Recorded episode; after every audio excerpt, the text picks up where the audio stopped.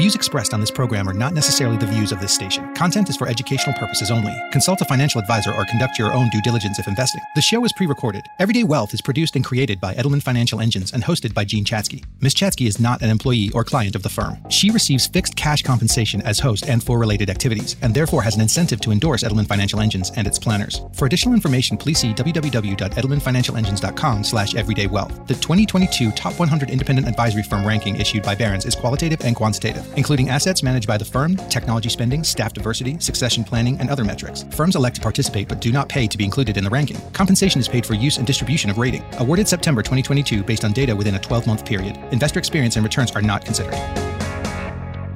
At the intersection of life and money, this is Edelman Financial Engine's Everyday Wealth with personal finance expert Jean Chatzky. Edelman Financial Engines has been ranked by Barron's as the number one investment advisor in the country. Now, here's Jean Chatzky. Is recession inevitable? You would think so, listening to everyone from CEOs. JP Morgan's Jamie Dimon has proclaimed a coming economic hurricane to my well read next door neighbor. Many economists are predicting a recession at some point in the coming year.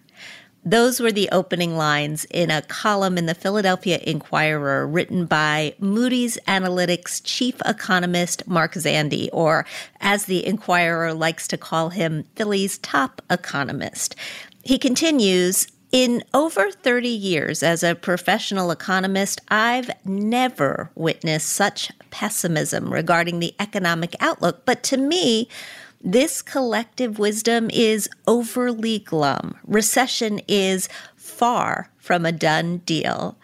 I gotta say, amid all the pessimism dominating the headlines as we headed out of 2022 and into 2023, this was exactly the kind of story I wanted to read because in my 30 years as a financial journalist, one of the things that I've learned is that forecasts, predictions, prognostications, bets, whatever you want to call them, they are often wrong.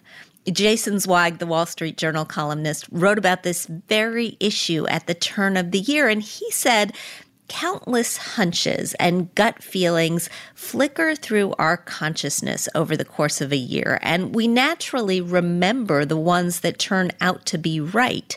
The multitude of other hunches that turn out to be wrong go into our mental garbage can. Looking back at yourself a year ago, what you know now has indelibly altered your perception of what you knew then. And this pattern, which psychologists call hindsight bias, makes us feel that we foresaw the future all along, that what happened was inevitable, that anybody who didn't see it coming is a dope. It's close to irresistible and it's an illusion. That's something to try it's it's hard, but we need to try to keep in mind as we look ahead and think about how we're going to manage our money and our lives in the rest of 2023 and beyond. So, earlier in the new year, I sat down with Mark Zandi, chief economist for Moody's Analytics, to discuss why and how he thinks we can skirt recession. We'll also take a very deep dive into the housing market and what will have to happen in order for homes to become affordable. This interview was conducted the week before the new inflation numbers were released. Hey, Mark, happy 2023. Hey, Jean, it's good to be with you. Thanks for having me on and Happy New Year. Thank you so much. So, in your forecast for the year, you said that we may be able to stave off a recession. I was very, very happy to read that. But you said we were likely to have what you're calling a slow session. What is that? Yeah, uh, well, uh, it's a, a term to try to describe what I think is dead ahead. And that's an economy that isn't in recession. A recession is a broad based uh, persistent decline in economic activity. So broad based, lots of industries, persistent, you know, not just for a month or two, but, you know, for a half a year or more. I, I don't think we're going to have that, uh, uh, but we are going to have an, an economy that's kind of tough, slow, not going anywhere fast. Uh, So thus slow session. So it's going to be, you know, uncomfortable at times, a little painful, but we're not going to suffer the pain that we typically do in an economic downturn or recession. You pointed to a number of factors that you think sort of add up to that equation. Um, and top of the list was that inflation is moderating. Um, it, it doesn't feel that way when you go to the grocery store and buy eggs. Well, it does if you go to the gas pump, right? I mean, that's, that's where the inflation, that's true. yeah, right. I mean, if you go back to yeah. June, remember June, Jean? Uh, at our local Wawa and at least my local Wawa in suburban Philly, I was paying five dollars a gallon for regular unleaded. It's now I just uh, just saw three dollars a gallon, which is you know uh, back to where it was before Russia invaded Ukraine. So that feels pretty good. Uh, but you're right. I mean, inflation is still very high. I mean, the consumer price index, that's kind of the inflation measure we all look at, it's about 7%. It needs to be uh, closer to two, two and a half percent to be consistent with what I think we'd all feel comfortable with, and certainly what the Federal Reserve would feel comfortable with. So we've made progress. You know, we're uh, we've seen some improvement here, but we got a long way to go. But I think we've gotten some good news on that front uh, that we can talk about. How about the jobs front? Um, when we look at the fact that the labor market's still pretty strong, um, that we've got uh, some wage gains still in the picture. Where how does that figure into recession, not recession times? Well, that's the key in my mind. I mean, uh, in defining a recession, determining whether we're in one or not, uh, we need to look at a lot of different economic indicators. But at the top of the list of indicators is are we creating jobs or not? I mean, is the economy producing uh, jobs? And up to this point in time, the answer is definitively yes, right? I mean, job growth is slowing. And that's by design because we can't create the kind of jobs we were a year ago without inflation becoming a real long term problem. But uh, but it's still quite strong, a couple hundred thousand per month. Uh, and just to give context, in a typical month, uh, about a hundred thousand people come into the uh, net come into the labor force. So we need to create a hundred thousand jobs a month just to keep unemployment stable uh, and low. And right now we're creating more jobs than that. So that would suggest the labor market, which is already, as we know, quite tight, a lot of unfilled positions out there, uh, will will likely get tighter. So we need some to see some further slowing in job growth to avoid uh, uh, getting into a highly inflationary environment with high interest rates and ultimately a recession. But uh, right now, the job market feels pretty good. The wage growth has been I mean, stronger than we've seen in quite some time, right? I mean, the employees have had leverage to ask for um, ask for pay bumps, to go across the street and and get a job that pays them more money. And I would expect that um, when you talk about the resilience of consumers. Um, that is a big part of the picture. How how is the consumer who we know represents the lion's share of the U.S. economy? How's the consumer actually doing?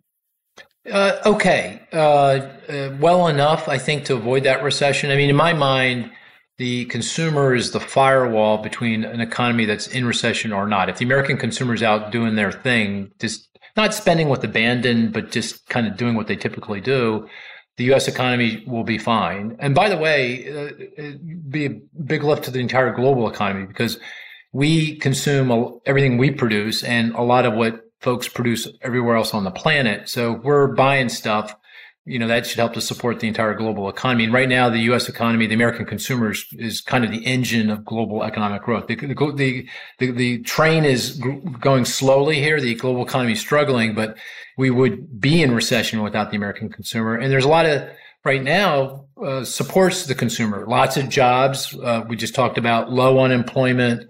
Uh, wage growth has been strong, hasn't kept up with inflation, you know, over the past year, but that's going to change. Inflation is going to come in. Wage growth will come in as well, but not quite as quickly. So we should see some improvement there. But here's the thing that makes the current environment so unique. And that is that we saved a lot of money during the pandemic, right? Middle high income households, because they couldn't spend, you were sheltering in place, you couldn't spend, you saved that money.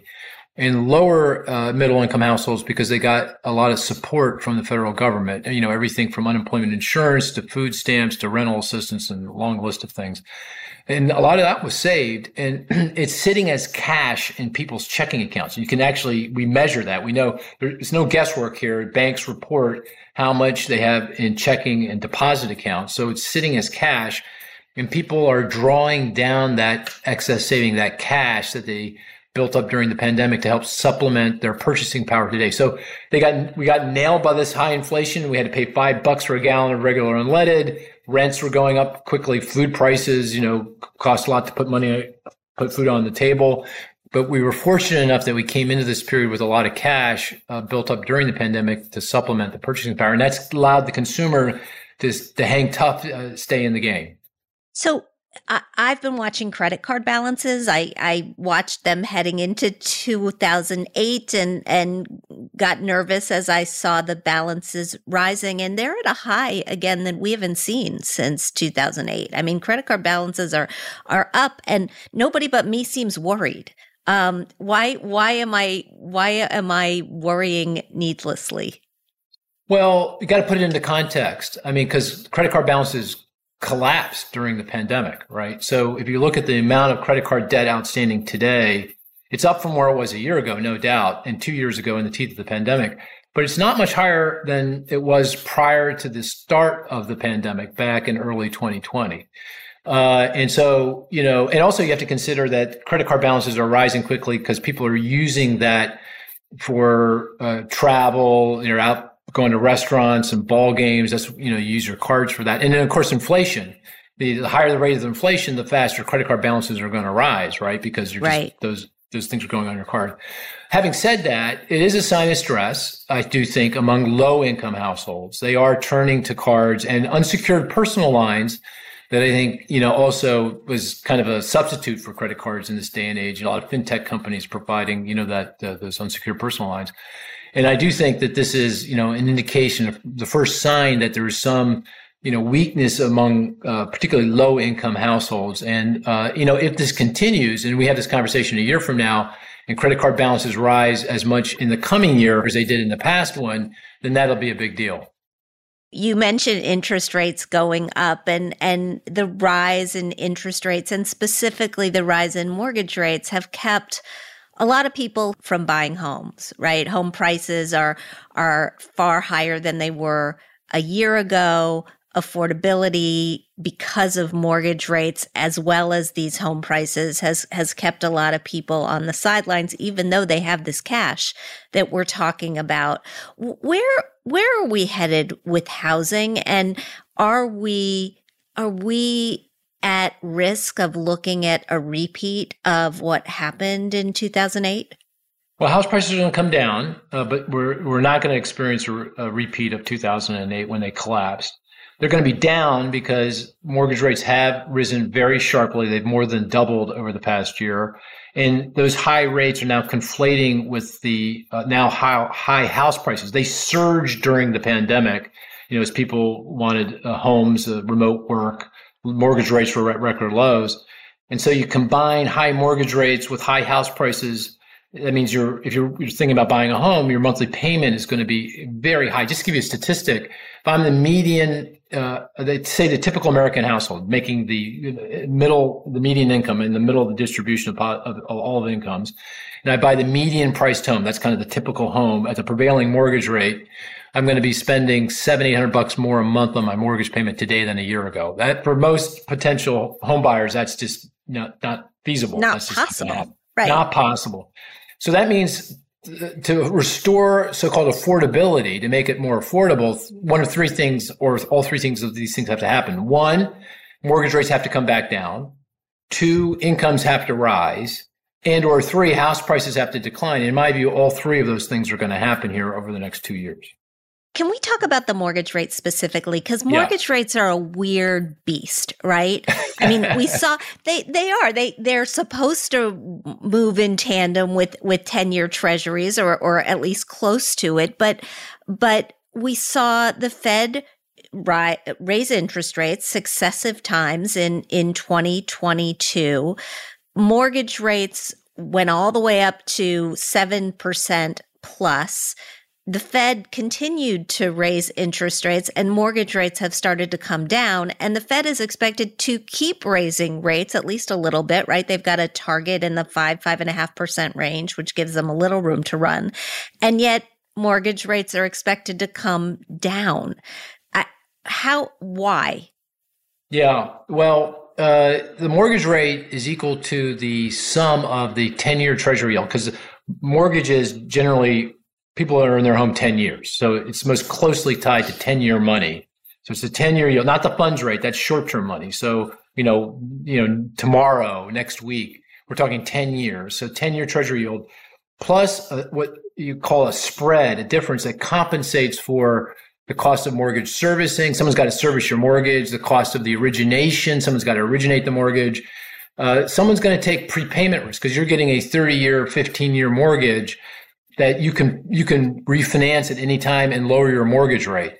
Well, that's a risk to the investor who said, "Oh, I just lent you money at six and a half, and now you're going to take me out at five and a half or four and a half." That's a that's a risk. You've got to compensate me for that risk, and so that's where we've seen a very significant widening in that spread because investors that are buy these mortgages are saying, "Hey, you know, I, I, think there's a great deal of risk here that I get re- refinanced out of this mortgage at some point in the future, and you got to pay me for that, Mr. Borrower or Miss Borrower. And so that's caused that spread to, to widen and, and, gap out. And right now, it's it's double what it typically is historically, just because of the circumstances that we're in. And that's why mortgage rates are as high as they are. They, they will eventually things will settle down once it's clear the Fed stops is going to stop raising interest rates and everything. The dust settles the mortgage rates will come back down. Even if the 10 year treasury yield stays where it is, mortgage rates will probably come in around five and a half percent. So if I were, you know, thinking about this, uh, you know, about buying a home, this is probably the worst time to buy a home. Uh, mortgage rates are high. House prices are still high. There's no inventory out there. Wait a, a year or two, you know, there's going to be more inventory. Prices will be down and mortgage rates will be back down. The the inventory question is an interesting one because if I'm a homeowner and I'm I, I am a homeowner and I'm sitting in a home where I've got a 3% mortgage. I'm not trading that in so easily, right? I I'm like this is this is the best deal going and I don't expect to see it again anytime soon. In order for house prices to come down, supply's got to go up if if my economics 101 knowledge is is correct, right? So so what's going to make that move?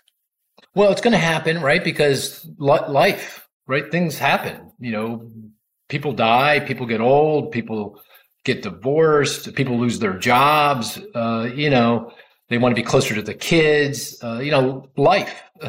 so you know, you can hold on for a while and say, "Hey, you know, I'm I don't I love that three and a half percent. For you, obviously, Jean, you're you're a whiz. You got three percent. Good for you. Three percent is probably the low low point. Uh, maybe maybe you could have gotten two and three quarters, Jean. I don't know, but you know, maybe, I, I maybe you know, I did. I didn't. Yeah. So so okay. somebody out there did. Somebody out there got two and three quarters. But you know, life happens, and so you know, at that point, we'll start to see. And right now, there's a lot of pent up life happens. You know, people aren't putting it on the market because they hope beyond hope mortgage rates will come down, things will stabilize. But at some point, they're going to say, "Hey, I, I just, I, I can't, I got to move. I got to move." And so you may see a, a, surge of you know properties coming on the market at some point here, and you know at that point we'll start to see you know prices start to come in more. They've already coming in, right? I mean, nationwide prices are down two, three percent from the peak back in June. In places like California, you know, like go to the Bay Area, that's kind of the poster child for the price declines. We're down almost ten percent already, you know, from the peak, which was back in and- June and will we see that across the board? You think that that ten percent decline, and how long how long is it going to take? I'm looking at my kids out in California, in the LA area, um, in their late twenties, soon to be thirty. They would really like to buy a home at some point. It, right now, it's not in the cards, but but in the next couple of years, do you think it's a possibility? Yeah, I mean, I think it's going to this is going to take time. As you pointed out, people are reluctant to sell and give up that three percent mortgage, and uh, it's going to take some time. So I say two three year kind of process here, uh, and it's going to vary a lot by where you are in the country. I mean, if you were in the parts of the country where it got really juiced up, you know, with all the remote workers coming in, you know, like uh, Boise is the kind of the poster child, Idaho, you know. Uh, you notice how I say Boise? It's not Boise. I learned from yes, the mayor of Boise. Boise. You Boise. got she she got quite annoyed until I started saying Boise. Denver, you know, Phoenix, Atlanta, Tampa, Charlotte, you know, these are areas that got really juiced.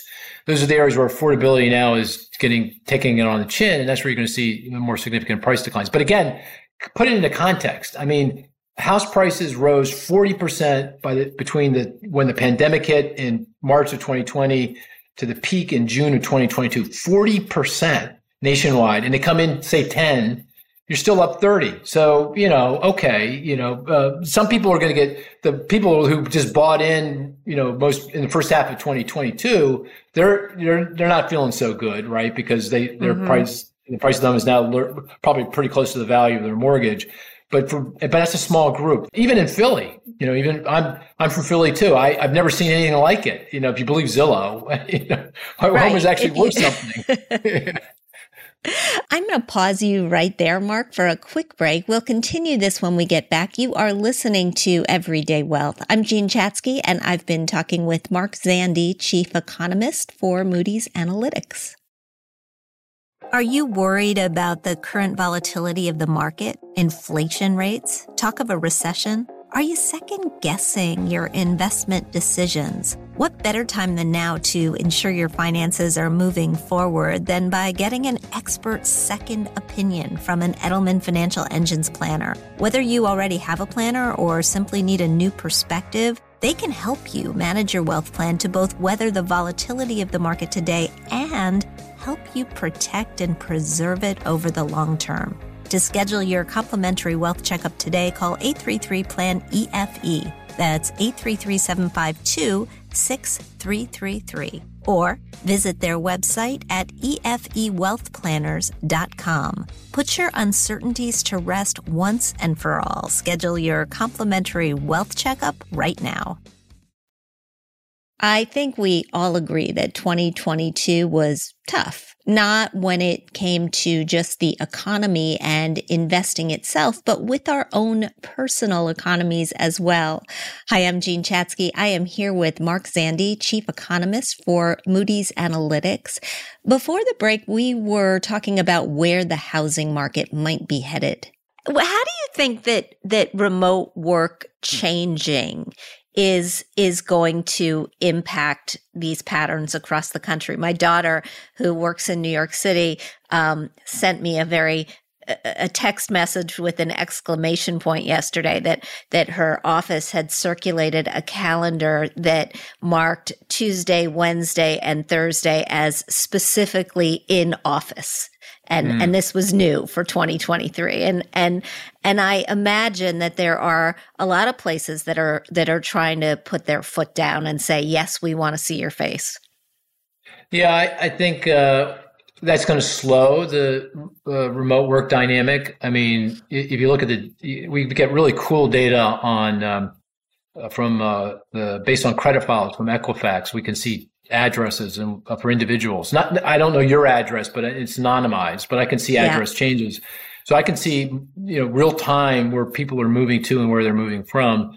And the peak of the outflow due to remote work was back in the summer of 2021. It had the out, net outflows from urban areas into rural areas and exurbs had doubled from pre-pandemic uh, rates. They've come back halfway from there since then, and they seem to be stabilizing. So there is some swinging back of the pendulum. But in my view, Jean, there's no there's no going back here. Uh, I think remote work is here to stay. It's a game changer, and as technology improves and businesses figure this out, and new businesses form, right? Because new businesses aren't going to form around a office space. They're going to form around you know a virtual setting. You know, the, uh, this is going to have a big impact on the labor market and on the housing market. You know, uh, near term, you know, obviously it created a lot of juice in those areas I described earlier because, and it really weighed on uh, rents and prices, particularly rents in some of those large urban centers, you know, in the Northeast and on the West Coast, Chicago. But long run, interestingly enough, this could have some very positive, you know, dynamics. Remember before the pandemic, we had this, we, we still have this affordable housing shortage, but the real right. question was, can we get workers figure out ways to produce housing in closer to the uh, center of urban cores where the jobs are, so that you know people can live where they work. Now, maybe that's not going to be as big a deal, right? Because they can work from wherever uh, for you know whomever uh, you know, and not just American companies but global companies. So, yeah, I think this is a, this is a very uh, these most, single most important uh, change as a result, long term change as a result of the pandemic, and we're just now still now a long way from figuring out what the what those changes are going to be. Is that bad for cities overall, or will the excess office space be converted into residential space for people who just want to be closer to the best restaurants? Well, I'd say big cities got a problem. Uh, certainly over the next few years as they try to adjust to all this. I mean, you know, New York, Boston, New York, Philly, DC, Chicago, Seattle, San Francisco, LA. Big problem. Uh, you know, those office towers are not easily converted into other uses.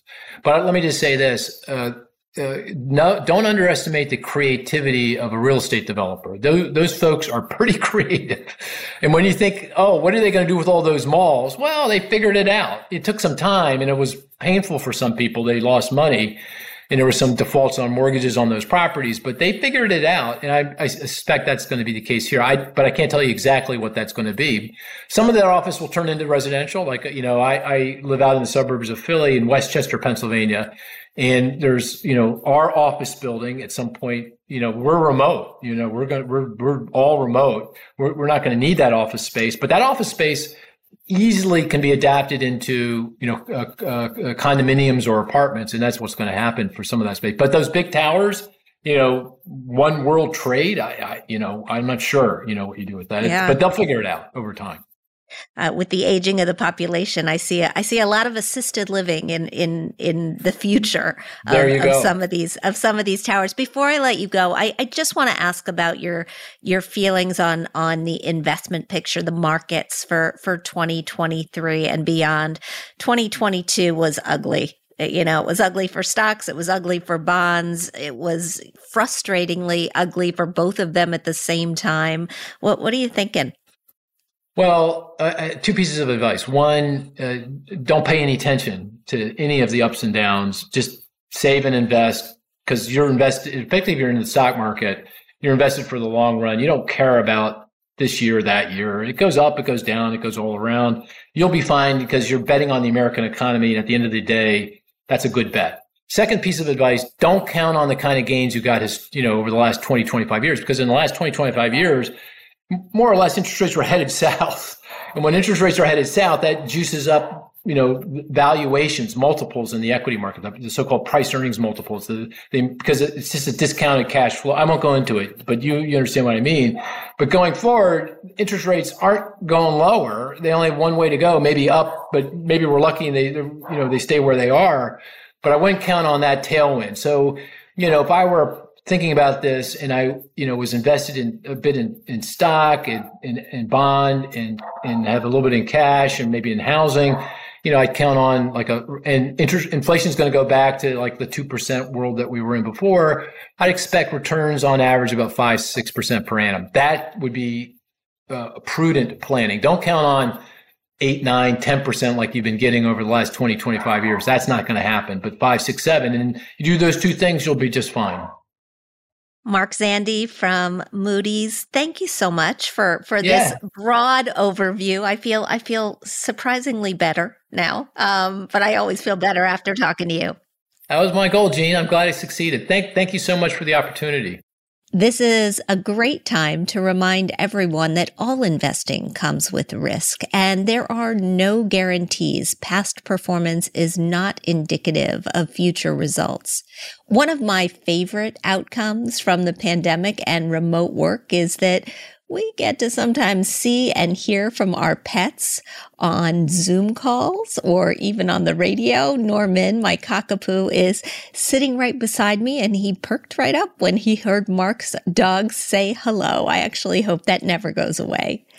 We are going to switch gears now, just a bit though.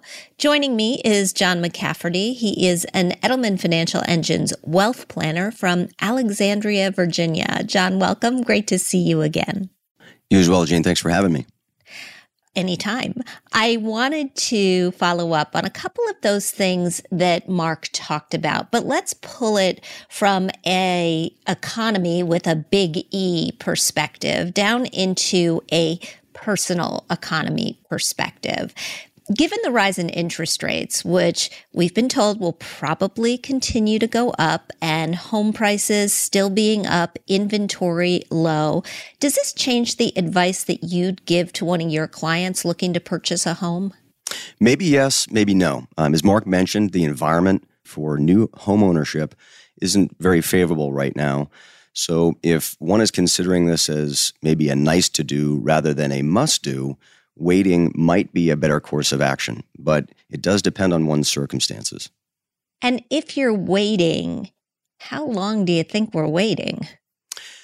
Good question. So we want to keep an eye on interest rates, we want to keep an eye on inventory, but I think more than anything, it really it boils down to as you like to say, Jean, one's personal economy.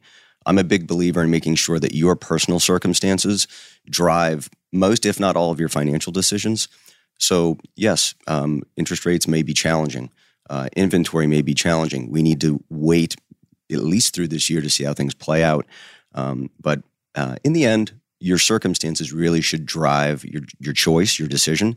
And how we help people facing such a decision is we really want to comb through the numbers, make sure that they put themselves in an advantageous position. I feel like I grew up in a series of these must do scenarios. We moved from town to town. My father, every five ish years, got a new perch. Um, so we were in Wisconsin, then Indiana, then West mm-hmm. Virginia, mm-hmm. then Illinois. And every time we moved, my mother would go out with my dad and they would buy a home very quickly. So let's say this is one of those scenarios where you've got to move. Are there any interest rate hacks that you can point us to? Any different types of mortgages like ARMs that we should be looking at rather than the 30 year fixed rate mortgages or 15 year fixed rate mortgages that have been so attractive over the last decade? Possibly. And there again, it does depend on the circumstances. I'd say the big driver behind should you consider an ARM or not is the length of time in which you think you're going to be living in that home. Um, so, more often than not, you're going to be looking at either a three year arm or a five year arm. We would default for the five year arm if you were to choose an arm. Um, the reason being is you're locking in a rate for a little bit longer. If, if our philosophy, if our advice, if there is any sort of default to all categories of our advice, it's this we want you to have more control and we want you to have more liquidity. So, in choosing a five year arm, if you must, over the three year arm, it's buying you more time. You're locking in that rate for a little bit longer. Um, ultimately, we do prefer to recommend the 30 year mortgage, but try to go longer with, with, with whatever mortgage you're considering. So, before we move on here, let's just do a little bit of quick defining of what we're really talking about here. When we look at a 30 year fixed rate mortgage or a 15 year fixed rate mortgage. You are getting into a loan where you know that your rate is your rate for the entire term of that loan. And right, right now, a, a 30 year fixed as we record this show, uh, second week of January is at about six and a half percent. A 15 year is about 5.8, 5.9%. A 5-1 arm is at 5.5%. That's a big difference from the 30 year fixed. Talk about how these arm products work. So you are clearly with the, the 30 and the 15, you're, you've bought yourself a lot of time there. You've got a long runway. With these ARM products, you are more subject to variance in rates. So um, as you're typically locked in for five years as you're nearing the final year of your arm you could be subject to a reset. Um, and the risk being it could be reset to a higher rate um, and put you into sort of a, a financial bind if rates go against you So when you look at a, a, hybrid arm, that's what this category is called. If you're looking at a three one arm, it's fixed for the first three years, five mm-hmm. years fixed for the first five, seven fixed for the first seven, and ten fixed for the first ten, and then you then you hit that adjustment. Is is the goal here to try to time the lockdown period, that five or three or seven or 10, with the amount of time that you believe you'll stay in that house? Yeah, more or less. Um, if, if we, we prefer people, if you're looking to buy a home, envision yourself being in the home for at least seven years, ideally seven to 10 years. Understandably, that might not align with what your goals are, where you see your how you see your life unfolding. So uh, you're correct, Jean. That's what you want to do. Is if you think you're going to be in a place for three years, uh, or five or seven, you want to try and and align the length of the loan with how long you think you will be in that home. Do you think that the way interest rates are moving, there will be at some point during the next five ish years a, an opportunity to refinance once again? More than likely. Um, I, what I will say, I've been doing this for about 18 years to try and predict or guess what, what's going to happen with interest rates. And you know this as well, Jean. It's it's it's really it's impossible. But a five year time horizon is it's it's long enough to to say it's you're you're likely going to be looking at some change in rates. Um, so regardless of the loan that you're considering, um, I would in the back of your mind uh, have a refinance as part of your your longer term strategy. And should you know at any point in time? I mean, I, I just am thinking about the last decade, right? And mm-hmm. many people refinanced multiple times. That that rule of thumb that we used to talk about that you needed a 2 percentage point difference in order to make a refi make sense pretty much went out the window and we saw a lot of people refinancing if they could save a point or even if they could save 3 quarters of a point. Should you always have in your mind the point at which it makes sense to refi and how do you do the math on that? Well, the math we we can run that for you. you want to find a break even point um, if you're going to. What does that mean? So uh, you want to find if if if you're sort of referencing, hey, should I pay for points? Should I buy my rate down? We want to run the numbers to determine, okay, well, how long do you need to be in this home for you to for this sort of investment to pay off?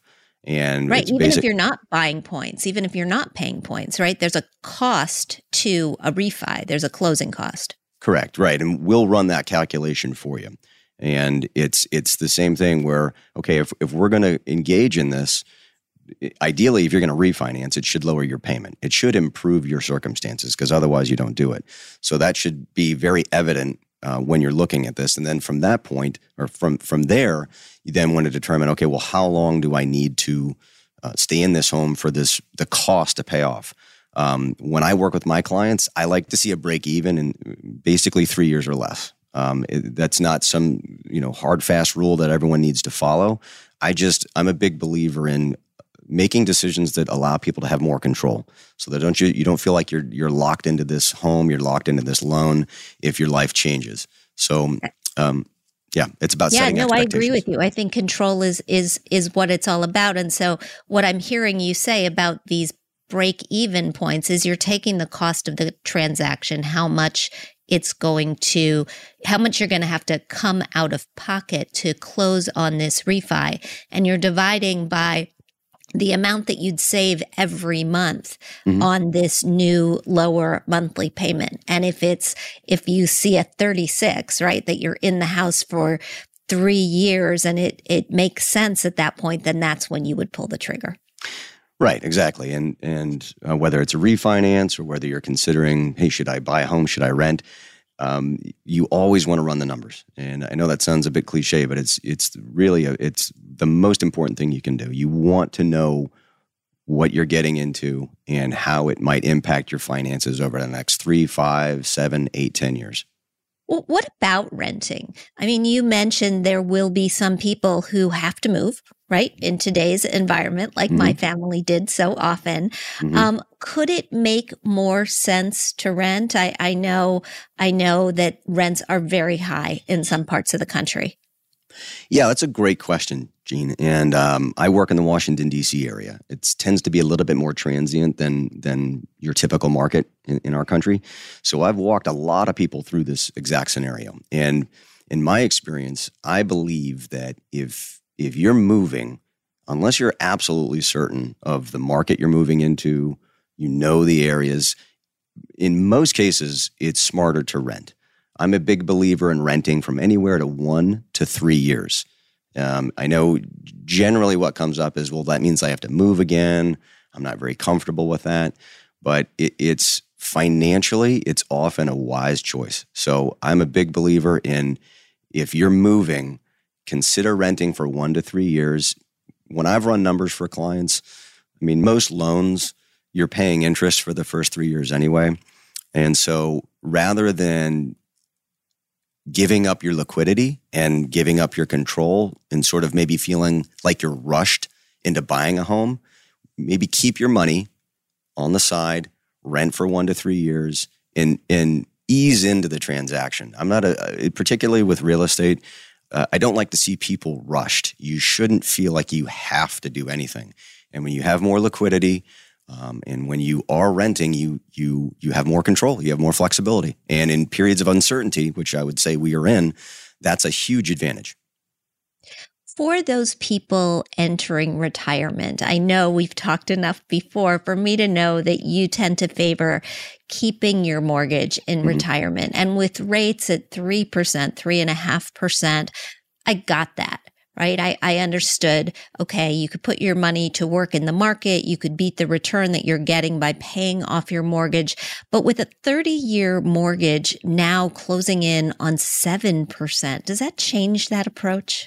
It might. Uh, ultimately, what you want to do is you do want to run the numbers. And now, with the standard deduction being as high as it is, the, the tax benefit to keeping a mortgage in retirement might not be there. So you really want to look at your personal economy. You want to explore your personal circumstances. And there again, I, am a big believer. Our firm is a big believer in liquidity. And it mm-hmm. just, it all goes back to liquidity. It all goes back to control. So here's what I would say is if if you have a a small balance mortgage, let's say it's a hundred thousand or less, maybe that could be worthwhile to pay off your mortgage. And and what I do is I run the numbers. I look at, hey, here's your monthly payment. This let's just use a hundred thousand. All right. What if you use this hundred thousand to pay off your mortgage? How much would that increase your cash flow? That's sort of a a, a different way of, of achieving yield uh, month over month versus what if we took that hundred thousand and invested it either into a, a, bond portfolio, a stock portfolio, ideally something that contains all of the above? And what will be the better use of money for you? So if if hundred thousand dollars is forty percent of your liquid net worth, you probably want to hold on to it. If it's ten percent of your liquid net worth, that opens up the door a little bit more or opens up the conversation to possibly paying off your mortgage. But if I have a default answer, it would be keep the mortgage and keep your money. It's why it's so important to sit down and actually model out the scenarios, not just for this year, but for the next decade or the next couple of decades, because retirement can last such a long time. Mm-hmm. Absolutely. We are out of time. John, thank you so much. If you've got a question or a topic that you'd like to discuss with us, we would love to talk to you on the air. Just visit everydaywealth.com to submit your question. Together with an EFE wealth planner like John, we will talk through potential solutions that would be personal to you. And if you missed an episode, be sure to check out our past podcasts. And just a note on that, starting mid February, Everyday Wealth will be transitioning to a podcast only format, will no longer be a weekly radio show. But while our format may change, our mission has not. We are dedicated to helping people grow and protect their wealth. We'll continue to sit at the intersection of life and money and focus on the moments that matter for your personal economy. We'll also continue to invite experts and authors to the conversation for fresh perspectives and answer your questions because as we've been saying, first and foremost, finance is very personal. So be sure to subscribe to the Everyday Wealth podcast wherever you stream your favorite podcasts. If you're new to podcasting, just visit everydaywealth.com. All of our episodes are available there as well. Have a great week, everybody. You've been listening to Edelman Financial Engine's Everyday Wealth with Jean Chatzky. Edelman Financial Engines has been ranked by Barron's as the number one investment advisor in the country. If you've missed an episode or are interested in additional personal finance topics, be sure to subscribe to the Everyday Wealth podcast. Our podcast library offers helpful insights on topics such as tax efficient portfolios, retirement withdrawal strategies, investing, and financial planning, to name just a few. To learn more, visit our website, everydaywealth.com, or find our show wherever you stream your favorite podcast.